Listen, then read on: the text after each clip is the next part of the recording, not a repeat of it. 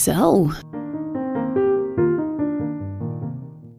week seven, and uh, there might be light at the end of the old uh, quarantine tunnel. Yeah, like we might be able to like get our hair cut in July. Oh my god, like how extreme will my balayage be by then? Oh my god. These are the questions, Serge. You wouldn't like diet at home, no? Oh my god, no. My mom had like a horrible experience with like home color a few years ago. There was like a chestnut situation that ended up distinctly orange. Oh, like the less said about it the better. She gets like so panicked if she sees anything resembling hair dye in the house. Like she freaked out a few months ago and threw out this gorgeous AHA exfoliator that I'd bought and like she threw it out just because the tube looked a little bit like the oh, one for Oh, hair dye she used to use. Like so sad.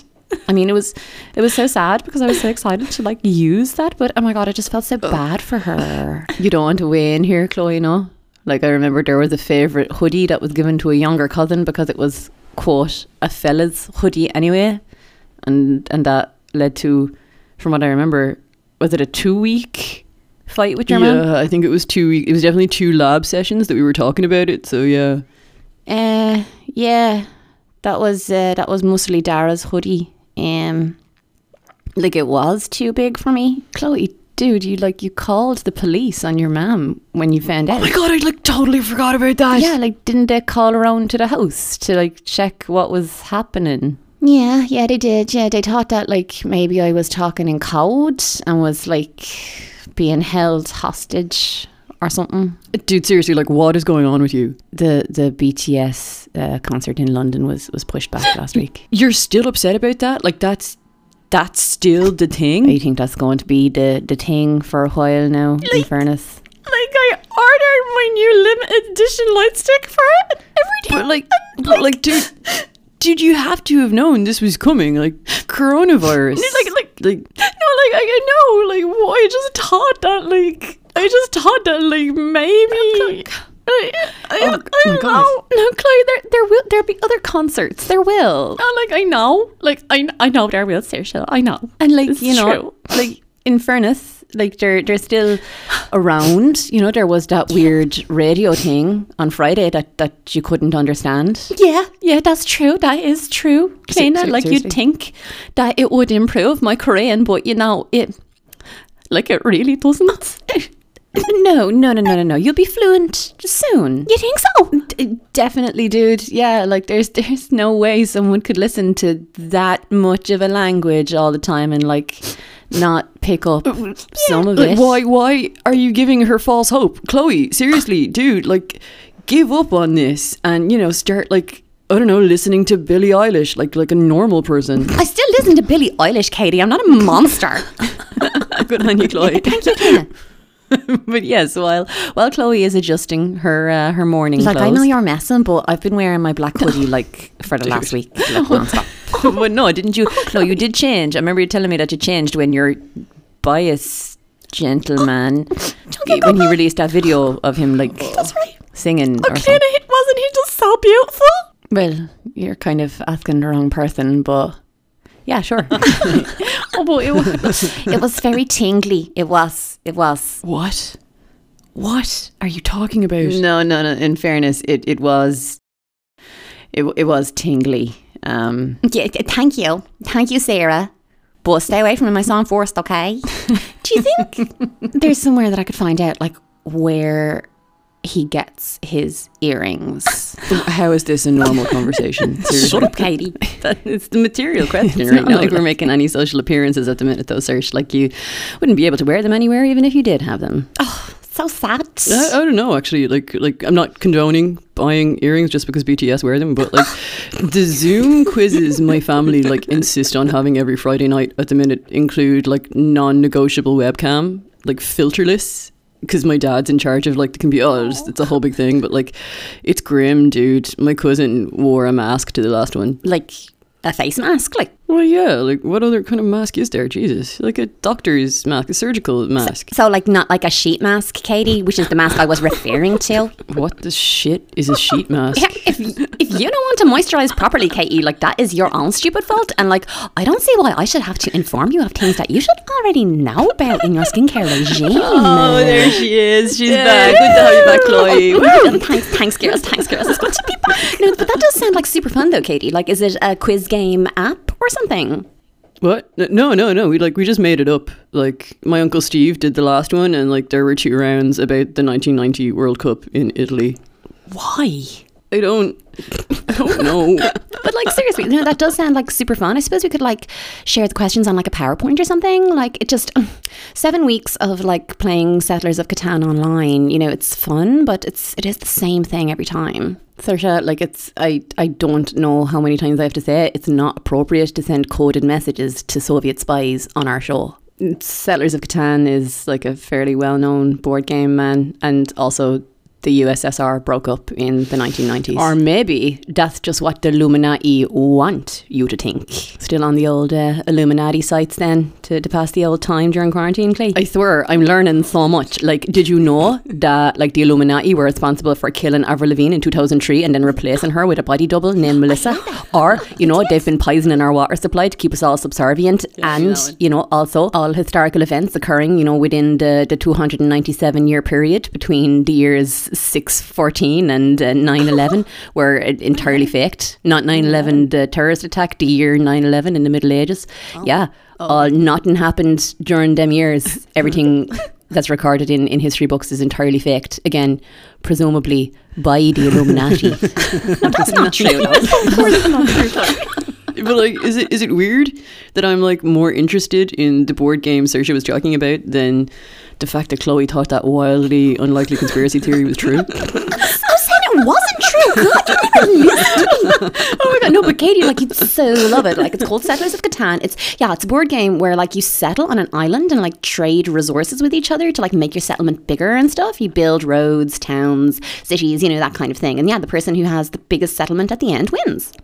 Like that's like that's all. It's basically the same premise as Animal Crossing, Katie. Well, is there a talking raccoon that has somehow sold you into slavery without you knowing? Well, well, technically, no. Yeah, that's what I thought. So, so Saoirse, you guys play board games online with your brother in the States. Yeah, yeah. Dad makes his whiskey sour, and me and Tyke have a veggie pizza, and we all sit down to hang out and play Catan with uh, deer. It's that's super fun. Your dad drinks a whiskey sour playing online games with one person in New York and two other people sitting in the same room as him. Yeah, every Thursday night. Mr. Flannery.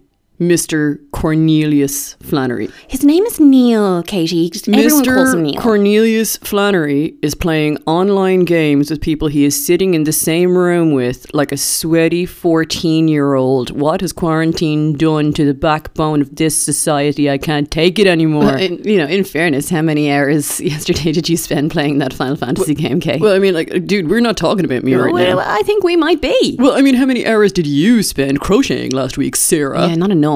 I wanted to make the Chewbacca from that Star Wars crochet set thing Derek bought me, but I, I sort of spent the whole week watching old Joe Rogan episodes on YouTube. It was not as satisfying as one would think. Right? It's just it's it's you get like totally pulled in, and then you feel like you've I don't know eaten like a bunch of junk food, but like for your brain or something. Right? And like, if you listen to like one episode or like watch one episode and like engage with it properly, like you feel really good. Like, but like, yeah, you you you just start like clicking on random videos and you yeah you feel like an absolute slob. It's the absolute worst. Oh my god, you poor thing. Yeah, and like for some reason, I thought it would be a good idea to like watch a load of the ones he does with Tom Segura, like back to back. Oh, like where they talk about like diarrhea for two hours straight. Why would you do that to yourself? Like uh, Tom Segura is the best. Like I love his stand up and stuff, but yeah, it was it was a lot. Um, quarantine seems to have brought up like a very self destructive streak in me or something. But like, how could you talk about like diarrhea for like, like there's no way you'd get a full two hours out of that. yeah, I was thinking like the same thing. Okay, so both of you have to go and listen to a Joe Rogan Tom Segura podcast like right now and let us know how many times you had to turn it off. Yeah, and then like how long it took you to get like weirdly sucked back in. Yeah, yeah. It's like you know when you have like biscuits in the house. Okay, okay. I'm with you so far, yeah. and they're not nice, but like you know, you keep like finding yourself like eating them. oh my god, yes. Yeah, and you're all like, oh, why am I doing this? This is horrible. Right, and then like a half an hour later, all of a sudden you're chewing this horrible thing again, going, "Oh my god, why? I hate these. Why am I eating them?" Ah. okay, okay, okay. All right, there has never been a more perfect analogy for this. We just end the show here then, and leave you to wallow in the uncertainty of when you'll see BTS again. Never.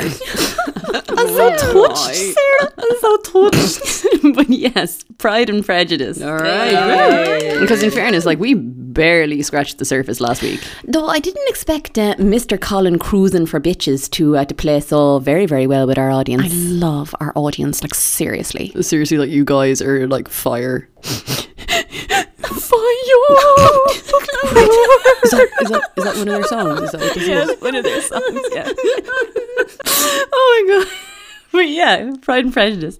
Given that we given though we didn't get a chance to, to get through everything we wanted to last week, we kept um, two topics for this show.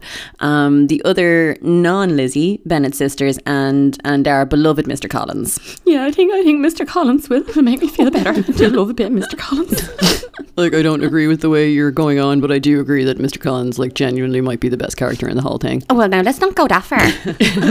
More to add on that one, uh, Clo Clo. yes, yes, I do. Uh, well, you know, to, during the week to um to address my grief somewhat, I uh, I may have watched that BBC series of uh, Pride and Prejudice that uh, Saoirse recommended last week. Nice. amazing, and it was it was effective. You know, I'm not gonna lie, I still have a dull ache of grief. You know, but um, the immediate pain has been uh, has been dealt with. I feel. Oh, Darcy in the lake, did that help? Darcy in the lake? What was that? Not in the book? Oh my god! I thought I was gonna have a stroke. Colin Firth, like who knew? we will send a gif of what we're talking about as soon as we uh, we publish the episode. There are gifts of this. I can't handle my life right now. um, okay, but I'm aware that uh, we spent most of last week talking energetically about things that uh, did not pertain to the topic at hand. Is anyone else talking like a Jane Austen character like full time the last few days? Like I told Daddy the other night that if he had another drink, he would doubtless bear the consequences on the morrow.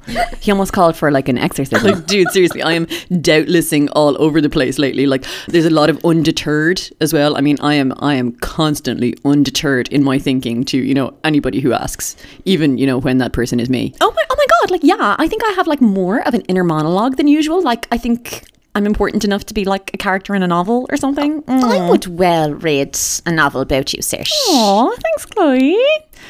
But you know, in in the novelization of my life, um, there aren't any scenes with Tig shirtless in there either. I was the point in like anything, like seriously. but yes, the Bennett sisters.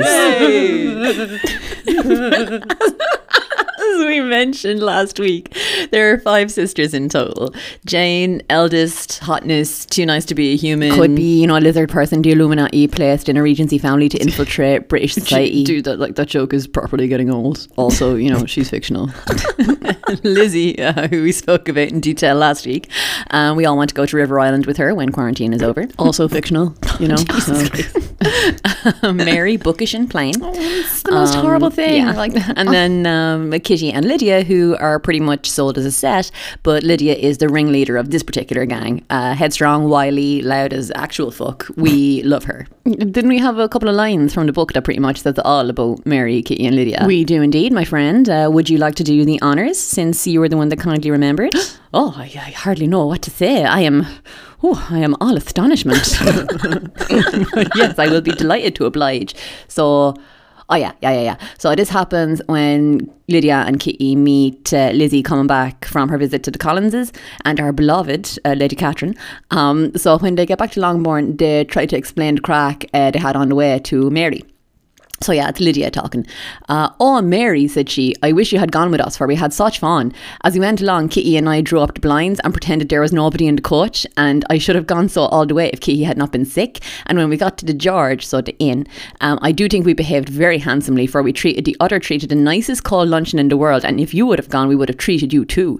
And then when we came away, it was such fun. I thought we should never have got into the coach. I was ready to die of laughter. And then we were so merry all the way home. We talked and laughed so loud that anybody might have heard us 10 miles off. To this, Mary very gravely replied, Far be it from me, my dear sister, to depreciate such pleasures. They would doubtless be congenial with the generality of female minds, but I confess they would have no charms for me. I should infinitely prefer a book.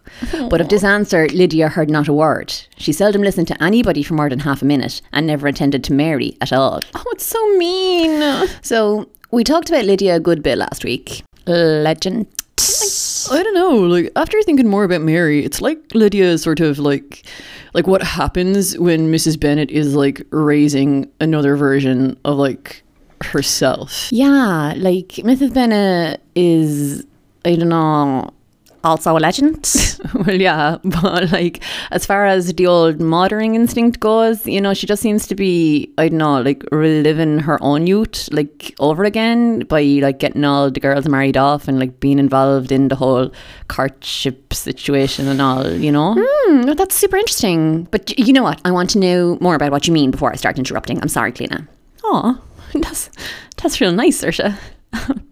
Well, uh, yeah, yeah. So, um, Mrs. Bennett, yeah, she was like a bit of a fox when she was younger. You know, that's sort of laid out in the book, and like that's how she snagged Mr. Bennett. You know, despite like having nothing in common with him, and like she didn't think properly about whether that would be a good or bad idea for like you know her married life or anything. The only thing important to her seemed to be that like she won at like being good looking when she was out there looking for a fella. Yeah. And like that's kind of Lydia's priority too. Like uh, uh, after, of course, her number one priority, which is having as much fun as she can. But like Mrs. Bennett is kind of on her side the whole time, you know, with with that whole thing. Yes, yes, yes, yes, yes, yes. I completely agree. And like the thing is, Lydia being like so excitable and like frivolous, like it attracts lots of male attention because they seem to see her as like a kind of good time girl. Oh my god, dude! Like you were actually a human porcelain doll. I swear. Well, I don't know that porcelain is the right word to use. Katie. exactly. Oh my god. No, no, no, no, no, no, no, no. I just meant that you're like all, all proper and like old timey and. Oh no! Oh god! Oh my god. Katie. Oh, oh no! No, no, no, no, no, no, no, no, no! Oh, god! Oh my god! It's so horrible. Katie, it's oh, okay. Don't worry. Oh my god! but yes, yes, yes, yes. No, no, no. So yeah, they see these, you know, men and society in general seem to see Lydia as, you know, sort of promiscuous, you know. But Mrs. Bennett, you know, she doesn't see a problem with it because like the only thing that seems to be important to her, you know, popularity with men of, you know, a suitable social class, you know, that's that's fulfilled. Yeah, like whereas with Mary, like that's not fulfilled at all. Oh no, that's what I call a segue. I'm very happy with it, if I'm honest. I'm very, very happy with that. but yes, as part of our Pride and Prejudice reading, Saoirse very helpfully came across a new novel, The Other Bennett Girl by Janice Hadlow, um, which has Mary Bennett as its main character. I mean, I was just ashamed that I hadn't considered Mary as a character to explore like before this. Yeah, like she's just in Pride and Prejudice, she's just kind of a device to sort of show up the different ways like girls could be like silly. Yeah, and I thought the idea of like exploring why someone would be silly in that way was like super interesting and like really worthwhile. Yeah, so like maybe we do our blurb situation and just get that out of the way. Yeah, yeah. Was was I the one doing this one? Way ahead of me again, Kate. When was I ahead of you before? I don't know. Just seemed like the thing to say. Um. Okay. should should we be worried, Sarah? I'm not sure. Maybe? Quarantine, man. It messes with people. Sure. Let's just say it was that. But uh, but yeah. Um, the other Bennett sister. For fans of Jane Austen's Pride and Prejudice, Janice Hadlow's The Other Bennett Sister tells Mary's story. It is a sad fact of life that if a young woman is unlucky enough to come into the world without expectations, she had better do all she can to ensure she is born beautiful. To be handsome and poor is misfortune enough, but to be both plain and penniless is a hard fate indeed. In Jane Austen's Pride and Prejudice, Mary is the middle of the five Bennet girls and the plainest of them all, so what hope does she have? Prim and pious, with no redeeming features, she is unloved and seemingly unlovable. The other Bennett sister, though, shows another side to Mary. An introvert in a family of extroverts, a constant disappointment to her mother who values beauty above all else, fearful of her father's sharp tongue, with little in common with her siblings. Is it any wonder she turns to books for both company and guidance? And, if she finds her life lonely or lacking, that she determines to try harder at the one thing she can be right. One by one, her sisters marry Jane and Lizzie for love, Lydia for some semblance of respectability. But Mary, it seems, is destined to remain single and live out her life at Longbourn, at least until her father dies and the house is bequeathed to the reviled Mr. Collins. But when that fateful day finally comes, she slowly discovers that perhaps there is hope for her after all. So yeah, I was expecting this to like full on be fanfic of the absolute highest order. And Well, like there was significantly less writing in there than was in the Harry Potter fanfic I used to read. was was that a hesitation, Katie? No. Did you used to write Harry Potter fanfic, Katie? No. No. Oh my god, what is it called? What is it called? Is it online? Oh my god, I'm gonna start looking for it. no. Like, like uh, Mary Bennett. Yes, Mary Bennett. Yes, yeah, you're right, Katie. Yeah, we're shunting Mary off into the background, just like everybody else did. You know, I really liked that. Like the book, it was clear about that. That yeah, Mary was kind of yeah thrown into the background by everybody else, but like she wasn't like made out too much to be like a victim. Yeah, I thought that too. Like she's completely ignored, like by her parents, and sort of made fun of by her sisters and stuff. And the only thing that she can think of to attribute it to is like the fact that she's not as pretty as the rest of the family. But again, like it's she's kind of taking agency in that she's not a victim. You know, she's just like, okay, this is the problem. Yeah, yeah, yeah. And it's not too like Cinderella y or anything. Like it's understandable that she comes to that conclusion in like a logical way because it's the only thing that anybody ever says about her. Like, and the book extends back into her childhood quite a bit. So like the only thing that's remarked upon is her being plain and quiet. And she's sort of like, okay, well, people don't like me, and that's the only thing they ever say. So that must be why they don't like me to begin with. But like I didn't get like why she felt like she just couldn't be herself regardless though. Like this idea of perfection is like totally pointless. Why do people like why do especially women and girls like feel they need to conform to this idea when they could just be themselves? But like I I think that it's important like she's not really talking about perfection like in the book she's talking about fitting in Yeah, but like that's just as bad. Like why conform to a society that wants to keep women in the dark and dependent on their husbands? no but again like i don't think that's mary's mo like it's more that she's like alone you know she has no sisters or friends that like appreciate her for like who she is. There's a bit in the book that was real sad i thought where she says that like if she had a sister that was like her that was like plain or boring or whatever that it might have been easier. But as it was she was always going to be on the outside and made fun of for who she was because there was no one else like her you know and that's why she retreated into herself in the first place and like devoted herself to learning and books and stuff like that way she could find a way to be that was at least approved of by the author of the book you know at least. Yeah. It's yeah. It's pretty relatable in a lot of ways. Yeah I really loved her going to stay with the Gardiners though. Right, right, right, right. So, for anybody that listened last week, you may remember that the Gardiners are the girls' uh, aunt and uncle. Mr. Gardiner is Mrs. Bennett's brother, but like he's absolutely nothing like her. and from a plot point of view, the story takes place after Mr. Bennett's death. Um, so, all the girls but Mary are married at this stage. So, Mrs. Bennett and Mary have to like hang out with the girls in their marital homes because the Collinses have taken over Longbourn. Yeah. I really liked that Mary felt uncomfortable in the girls' houses. Like she was kind of looking for confirmation, kind of from them that they liked her, but she couldn't see that. Um, they didn't give her that confirmation, so she couldn't trust that they were okay with her being there, and she felt like on edge. Plus, you know, like her mom being all over her all the time for being, you know, plain and boring and Yeah, shit. Yeah, that was that was pretty good. Like, and yeah, she definitely felt like a visitor when she was there, and that was like super sad too. Like, I hate that feeling when you're like staying with family or whatever, and you feel like they're just like waiting for you to be gone so they can get back to their normal lives or whatever. I don't mean to like change the subject, but is is Chloe still on the line? Like I think this might be like the longest she's ever gone without saying anything. yeah, yeah, I was on mute. Um, also, just taking a moment. Saoirse Fear still in that house. I mean, come on.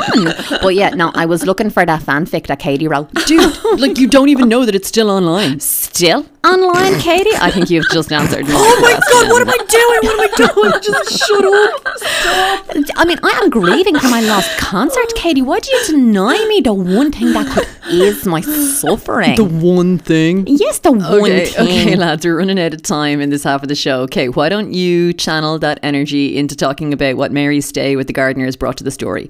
From from what I remember, you had quite the Jones for Mrs. Gardiner, if if yeah, if memory serves.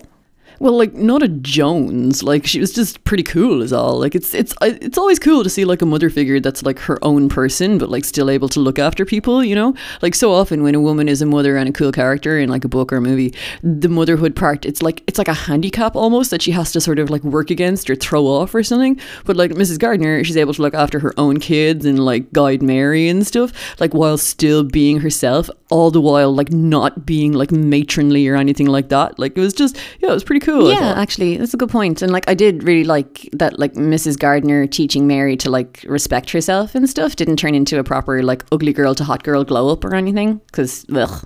Eh, But like it kind of was though, wasn't it? I got sort of pissed off about that. Like, oh, she has a new dress and now suddenly she's like the No, hotness. no, no, no, I don't think so. No, she's ever only described as like smartly dressed and like happy and stuff. So, like, given that she's happier and out like walking around and doing stuff, she's like, she just looks better. You know, she's getting fresh air. She's not like stuck with her nose in a book. She she looks good because she feels good. Here, here.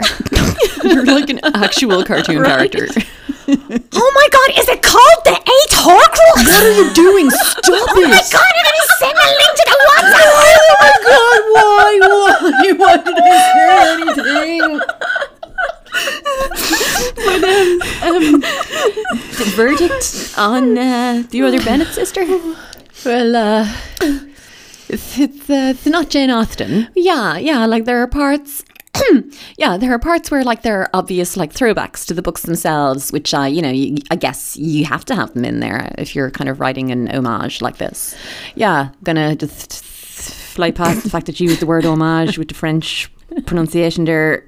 There's a, uh, yeah, the good thing about it not being Jane Austen is that there's like there's a lot of energy in the plot, you know, which I think I think there's more than than there is in a lot of Jane Austen's novels, which is which is kind of Yeah, nice. yeah, I'd agree with that. I couldn't put it down, like genuinely, and like especially after Mary got to London, I read all of that in like pretty much a day. Yeah, hard same. Yeah, yeah, yeah. So like even just for that, just for the, the exploration of Mary's character and kind of just just enjoying seeing them characters again explored even more and seeing the plot even extended out you know yeah it's it's well worth a read even just for that. Yeah, and like I mean, I'm 100 times more fond of Mary now than I was definitely before I started, and just yeah, the I want to bear it in mind the next books we read, and maybe like I would love it to do it forever, but like bearing in mind like why is an unsympathetic character like how could they have ended up that way? You know i think that that's that's an interesting thing to think about you know? I agree. Also there's hot blokes. You see Chloe this is why you can't be distracted during the show. I know, I know. I bring so much to the table. But, you know, to make up for it before we hit the break, you know, let's just say that now Henry Tilney is not the only leading man that understands muslin, you know, if you catch my meaning. Your meaning being that he he knows different types of muslin. That is correct, Katie. Very good. You are listening. Excellent work. I just can't with her, I swear. okay anyway we're gonna have to stop here but um yeah we got we got a couple lads lined up but you know stay tuned for more uh chicklet for life quarantine 2020 you've made your own quarantine burgers you've assembled your own takeaway pizzas you might have even hacked into your own rapidly growing fringe so what's left that's right complete your own laser hair removal Sign up today to receive weekly supplies to build your very own 755 nanometer Alexandrite laser. Join today to receive your free safety goggles and anesthetic gel. Quarantine? What quarantine? Complete your laser hair removal at home today. Just just stop, okay? I'm just asking why the fabric of his robes is straining against his shoulders like that. Because I was 15, I okay? mean, that is only two years ago, if my calculations are correct, and I'd like to think they are. Uh, almost three years ago, almost three years ago, I'm 18 in a few weeks. Why do you insist on ignoring that very important fact every chance you get? I feel like we have to have a second show with just you two arguing over stuff that doesn't matter. but like, what if that got more listens than our show? I would be like Yeah. crushed. That, that's like a can of worms that I'm going nowhere near. yeah, you know. So so let's just you know talk about Mr. Bennett instead. Sersh, dude, you and your daddy issues. What? We were going to talk about Mr. Bennett and Mr. Collins. Yeah, but like Mr. Collins is the star of the show. I beg to differ. Sarah, can I do the letter from Pride and Prejudice, please? Of course you can, my friend. Good, because that is all Mr. Like, Bennett. dude, no, it's not. It's all about the letter from Mr. Collins. no, it's all about Mr. Bennett's reaction. okay, for folks listening, we're talking about the part of Pride and Prejudice where Mr. Collins gets in touch with Mr. Bennett to let him know that he would like to get back in touch with the family and make up for the argument Mr. Bennett had with his own father some years previous. well, that's just very good. What I said. Or are you still reading the fanfic? It's a bit both, Sarah, if I'm honest, but no, I'm putting it away now because, you know, I don't want us to like miss out on discovering together as a group the absolute depths of Katie's need for, you know, Hermione and Harry to like bang. Why would Hermione and Harry bang, Chloe? Hermione's properly in love with Ron, okay? And like Harry would never cheat on Ginny, like ever. Okay, do you know what? Actually, I don't need to engage with. But you will. But you will engage with her, Katie. And that's the main thing, isn't it? Why did you say anything, Kay? Like, seriously. Like I didn't say anything. That's you are thing. genuinely like your own worst enemy. Like, like you want us to find out about this stuff. genuinely, like that would make sense. Like like a secret narcissism that's all aggravated right now because you're at home and you can't go to Eclectic Music Society. Oh, yeah. Did that guitarist bloke ever text you back, Katie? Chloe, like we're on air right now, dude. I do. He's into like Jane Austen spin off novels, Katie. Now, come on. Like, You don't know that? Like he's actually pretty like enlightened. So Enlightened enough to like listen to a show called Chicklet for Life. maybe. but Katie's latent narcissism aside. Dude, I am not okay with this defamation. eh, then shut up and let us read your smutty fan Why? So we, we've got we've got Mr. Collins's introductory letter to the gang at Longbourn right here. Um, am I uh, feeling you getting even more agitated through the phone and just needing to, to get stuck into this? it's just so good. okay, fam, knock yourself out. okay. So yeah, so this is what Mr. Bennet has to say to the family um, during the events of Pride and Prejudice um, when he receives this mysterious letter. About a month ago, I received this letter, and about a fortnight ago, I answered it, for I thought it a case of some delicacy and requiring early attention. It is from my cousin, Mr. Collins, who, when I am dead, may turn you all out of this house as soon as he pleases. Oh, my dear, cried his wife. I cannot bear to hear that mentioned. Pray do not talk of that odious man. I do think it is the hardest thing in the world that your estate should be tailed away from your own children, and I am sure if I had been you, I should have tried long ago to do something or other about it.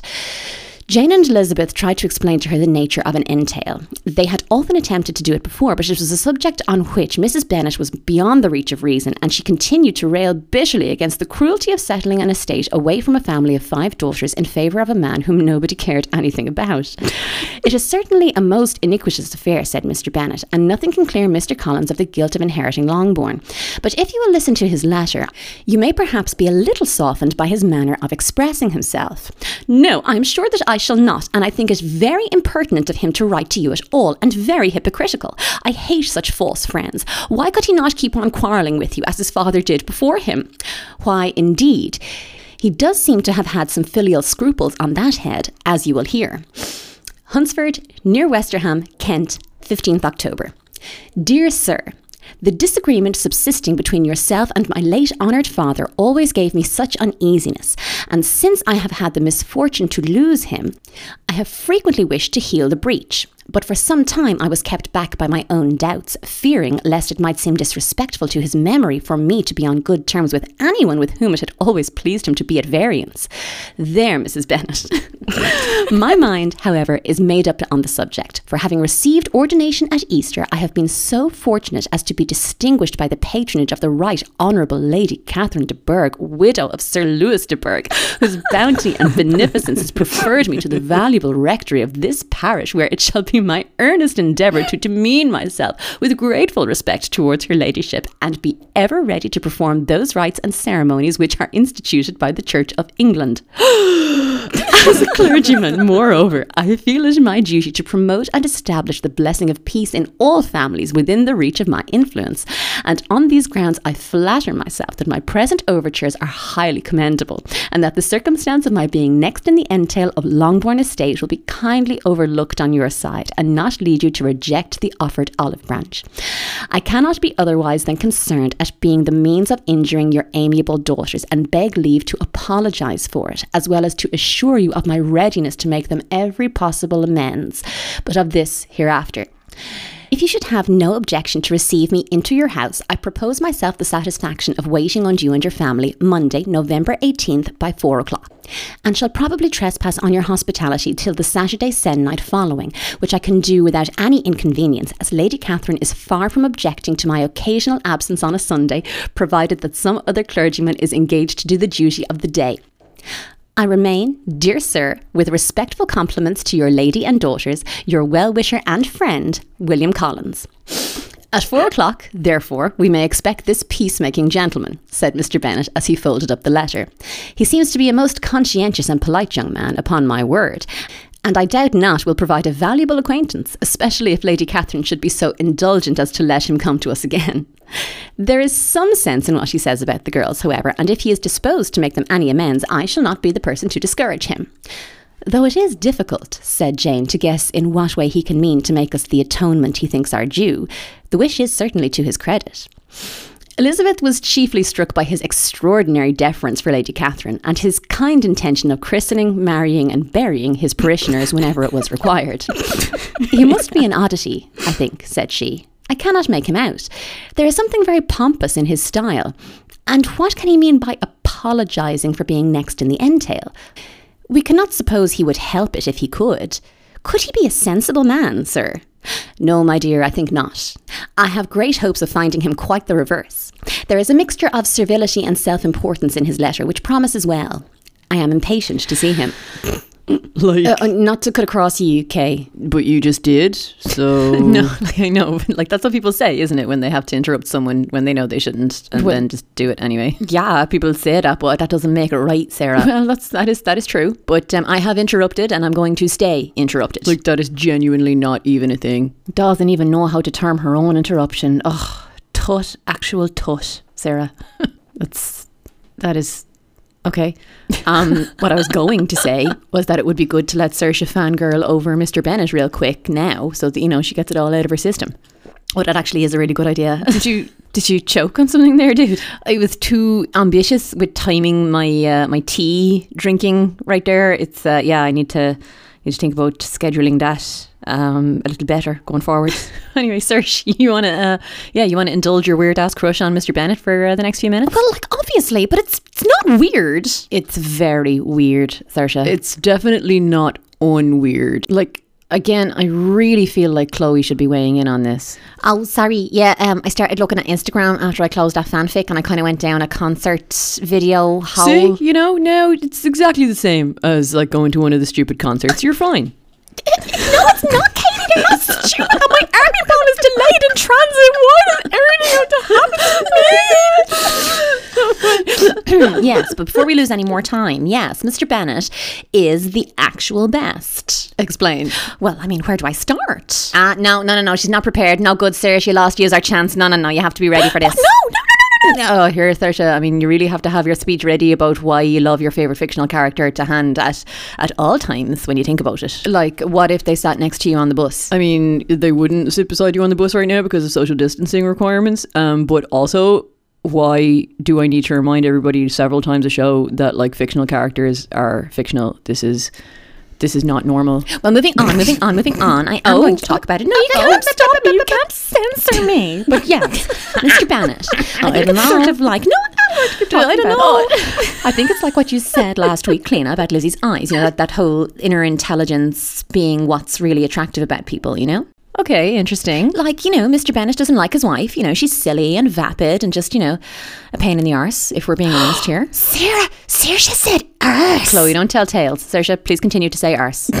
No, it's it's like you know he knows he's made a mistake and that he has to live with it. You know, so he finds a way to handle it and engage with the world in an, you know the intellectual way that he wants to. You know, and that's to see the humor in every situation. okay, like yeah, I get what you're saying, but like it's not exactly like he's super positive or anything. Yeah, like he's laughing at life, like not laughing along with life. You know? Yeah, yeah. Like he is cynical in that way, and you can kind of see it. You know, in his relationship with Mr. Collins in Pride and Prejudice, um, that he's kind of laughing at Mr. Collins. You see it in in that excerpt, all right. But like, I don't know. I kind of. I kind of like that. Okay, the Ed Harris and Westworld thing you've got going on is getting a lot clearer. For those of our listeners that are unacquainted with the masterpiece that is Westworld, You have to watch it. You have to watch it. You have to watch it now. Watch it now. We'll wait. Please go.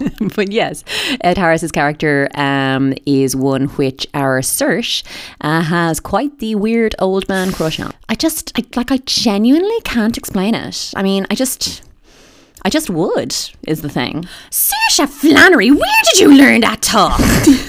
but yes, he is he is not a very nice man. But I think we can agree that Mr. Bennet isn't exactly scalping humanoid androids mean. You know, like he's just a little cynical because he feels intellectually superior to the majority of people around him. Yeah, you see, I don't like that. You know, like yeah, Lydia shouldn't be going on like that, and like Mary didn't need to play like that second song because she properly can't sing or nothing. But like he doesn't need to be going on like he's that much better than everybody else. Like if my dad told me to shut up singing when I was like doing karaoke or whatever, like I'd tell him exactly where to go. There is so much to unpack right there. I am known for my dense nuggets of wisdom. Am I not? but yeah, like, why is he laughing at Mr. Collins? And Mr. Collins is just out there dropping comic genius around the place like it's that crap body glitter from Claire's I wore to EP last year. Specific. No, like seriously, there is so much of that shit in my lungs. Like, I think I should be on a nebulizer for real. but, nice. but if Mr. Collins is a comic genius, then maybe Mr. Bennet is doing him an honor by laughing at what he has to say instead of just like ignoring it. Yes, exactly. Thank you, Cleena. But like, you can't just laugh at people. You have to like hold in, like making a real weird face, and then you crease yourself when they leave the room. That's the polite way to do it, you know. But then, you know, I suppose they don't teach manners at Griffith Park Golf Club. Well, I mean, there's no golf club in Griffith Park, so that's wrong for a start. See? No idea how to conduct themselves around people. That's all I'm saying. but again, you know, in our reading, we came across a continuation in the story of Mr. Bennet and Mr. Collins' relationship after Pride and Prejudice finishes. As we can all imagine, they would have very little reason to meet after Pride and Prejudice is finished. You know, Mr. Collins is happily married to a non Bennet and is just lying in wait for uh, Mr. Bennet to pop his clogs so that he can get uh, inheriting Longbourn over and done with. Oh, don't, no. but this is where uh, author Rose Saratova has uh, stepped in. My God, I hope I'm pronouncing her name right.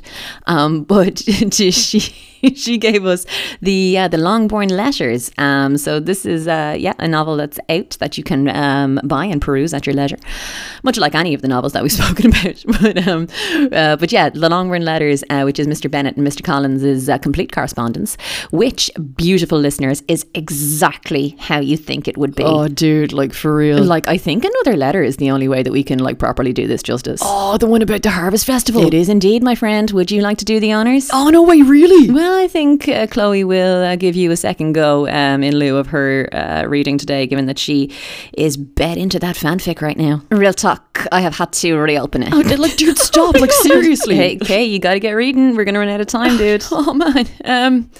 Okay. Um, so yeah, Mr. Collins was Mr. Collins was in Hertfordshire uh, just there before he wrote this letter to visit the Lucases um, and also to attend the local harvest festival. So uh, Sir William, poor guy, has passed away at this stage, and Mr. Collins is all excited about some Bible passages he could share with the workers on the estate, you know, to add to the festivities.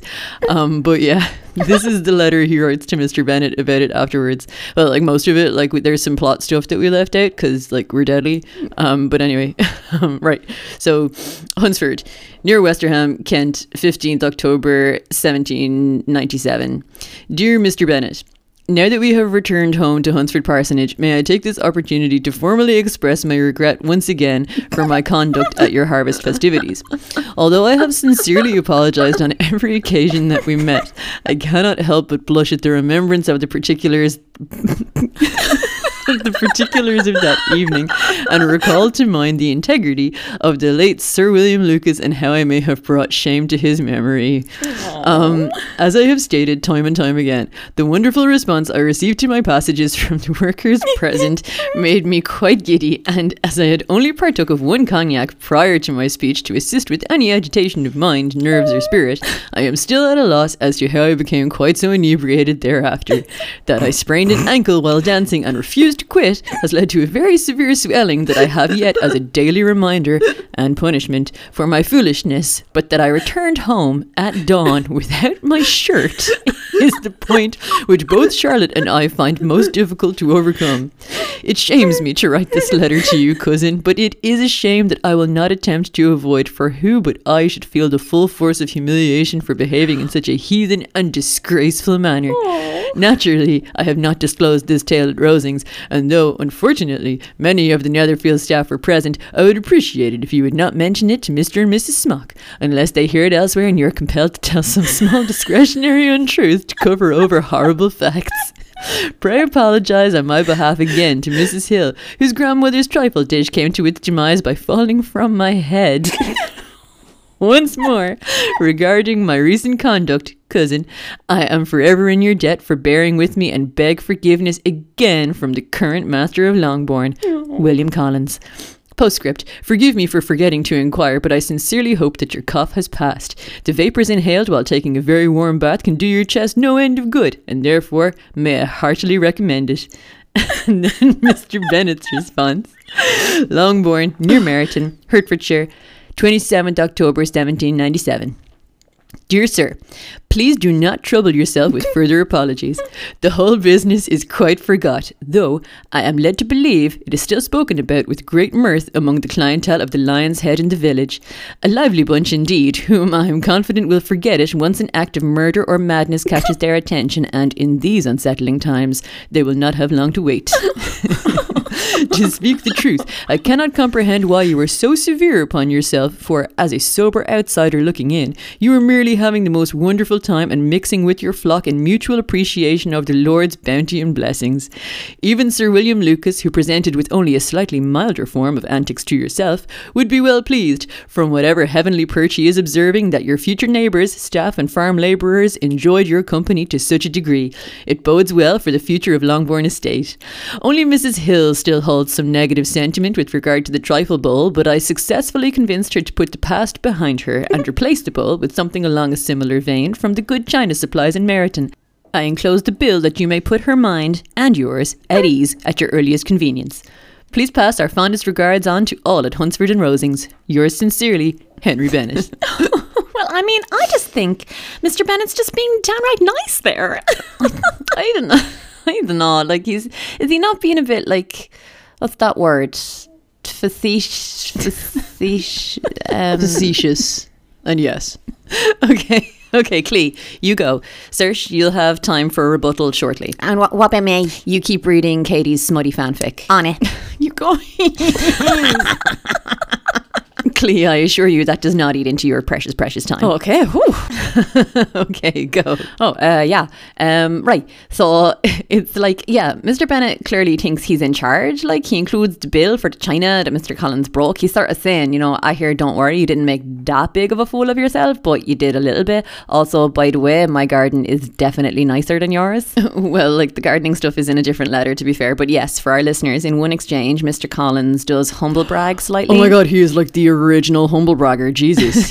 yeah, so he does, yeah, humble brag slightly about his uh, prize winning garden. After which Mr. Bennet decides that he might just get involved in, you know, tending his own garden as well. Yeah, and like if it should happen to win a few prizes, I mean, like why not put that in the letter, you know? It'd be rude not to. Like, Like the way it'd be rude for Malfoy not to have it off with Neville Longbottom in one of the Ministry of Magic lifts catching Morphe. I am horrified why at you. am I even friends with you? Like, I swear. Um, rebuttal? Um, I, I don't really know how I follow Malfoy and Neville having a, a tryst in a moving magical lift. Oh my god. Excellent use of tryst, though. Oh well, yeah, yeah, I am pleased with that, to be honest. but um, yeah, no, I do think it's important to remember that, like, Mr. Collins is continually apologizing. Like, um, it seems to be his whole thing to apologize for his very existence, while you know talking himself up at the same time. I just realized that's pretty much all humble bragging is, and we've already covered that. Forget I said anything. Um, but yes, so he does need like some reinforcement, but he also needs to be taken down a peg or two. And if Mr. Bennet was to go at that directly, like tell Mr. Collins off, he might lose the correspondence and the friendship like altogether. But if he doesn't show him how he feels, then he's not being honest at all. So making fun of him to his face is the only way to like manage that then? Technically, not the time yet for cross examination, but you know, I'll allow it.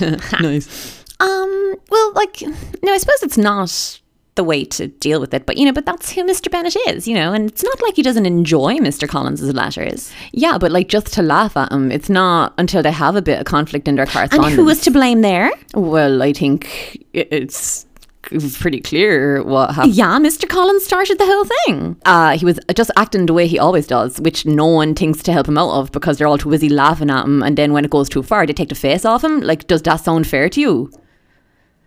Um, sorry uh no like it's just like mr collins is like clearly a bit odd you know? Like but no one's asked him why he's odd or tried to understand why he's thinking like that.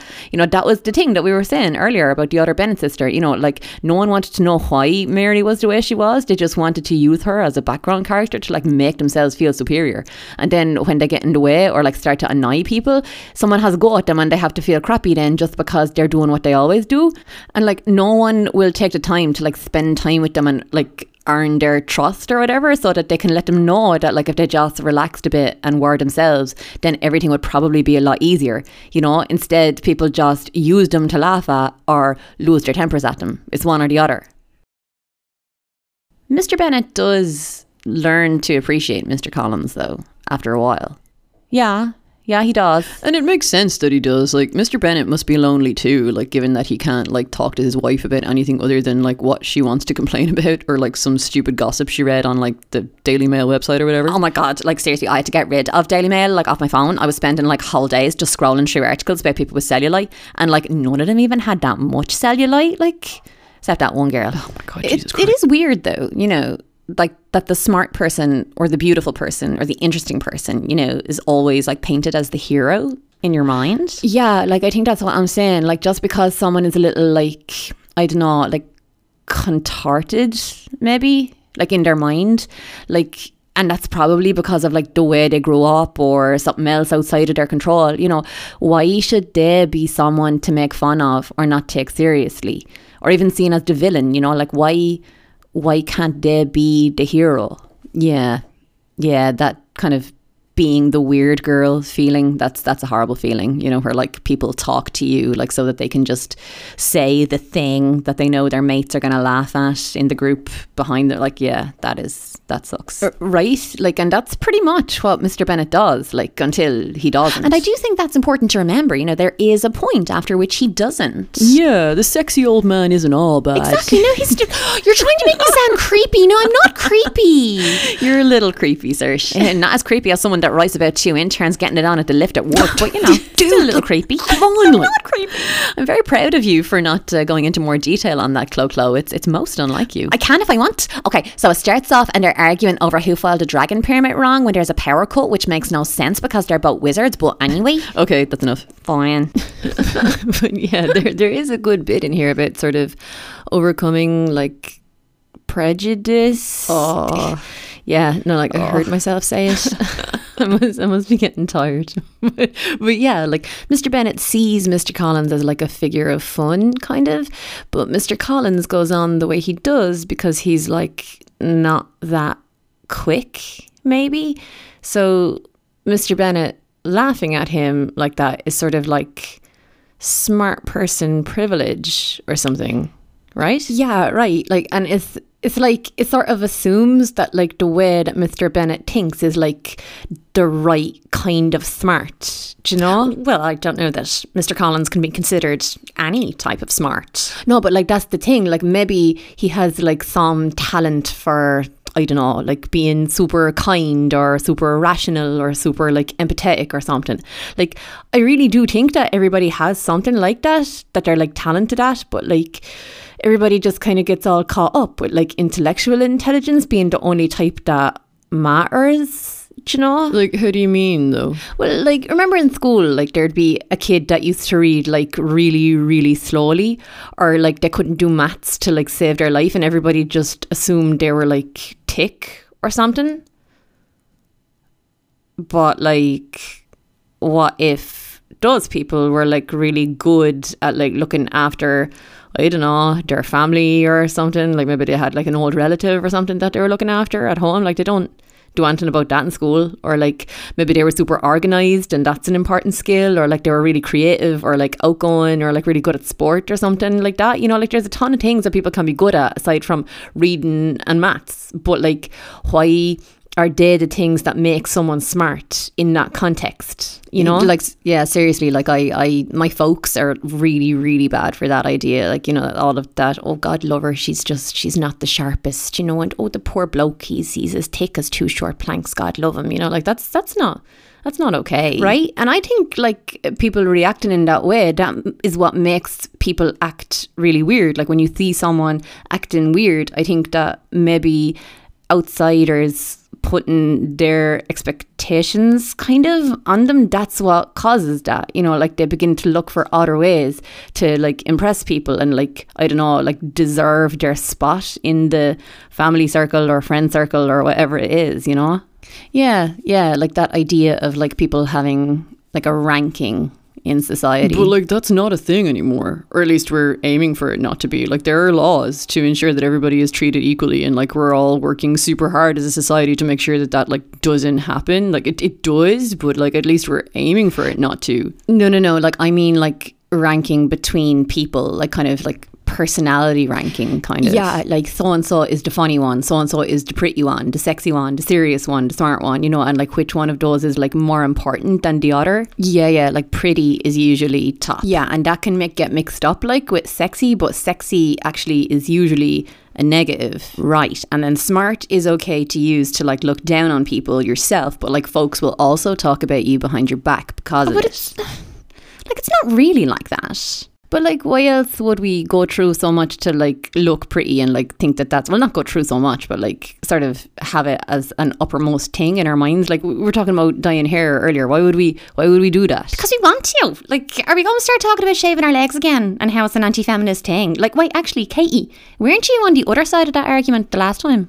What's going on? Wait, yeah, actually, what is going on? This is really confusing. How did we? How did we get here? Um, I don't. What?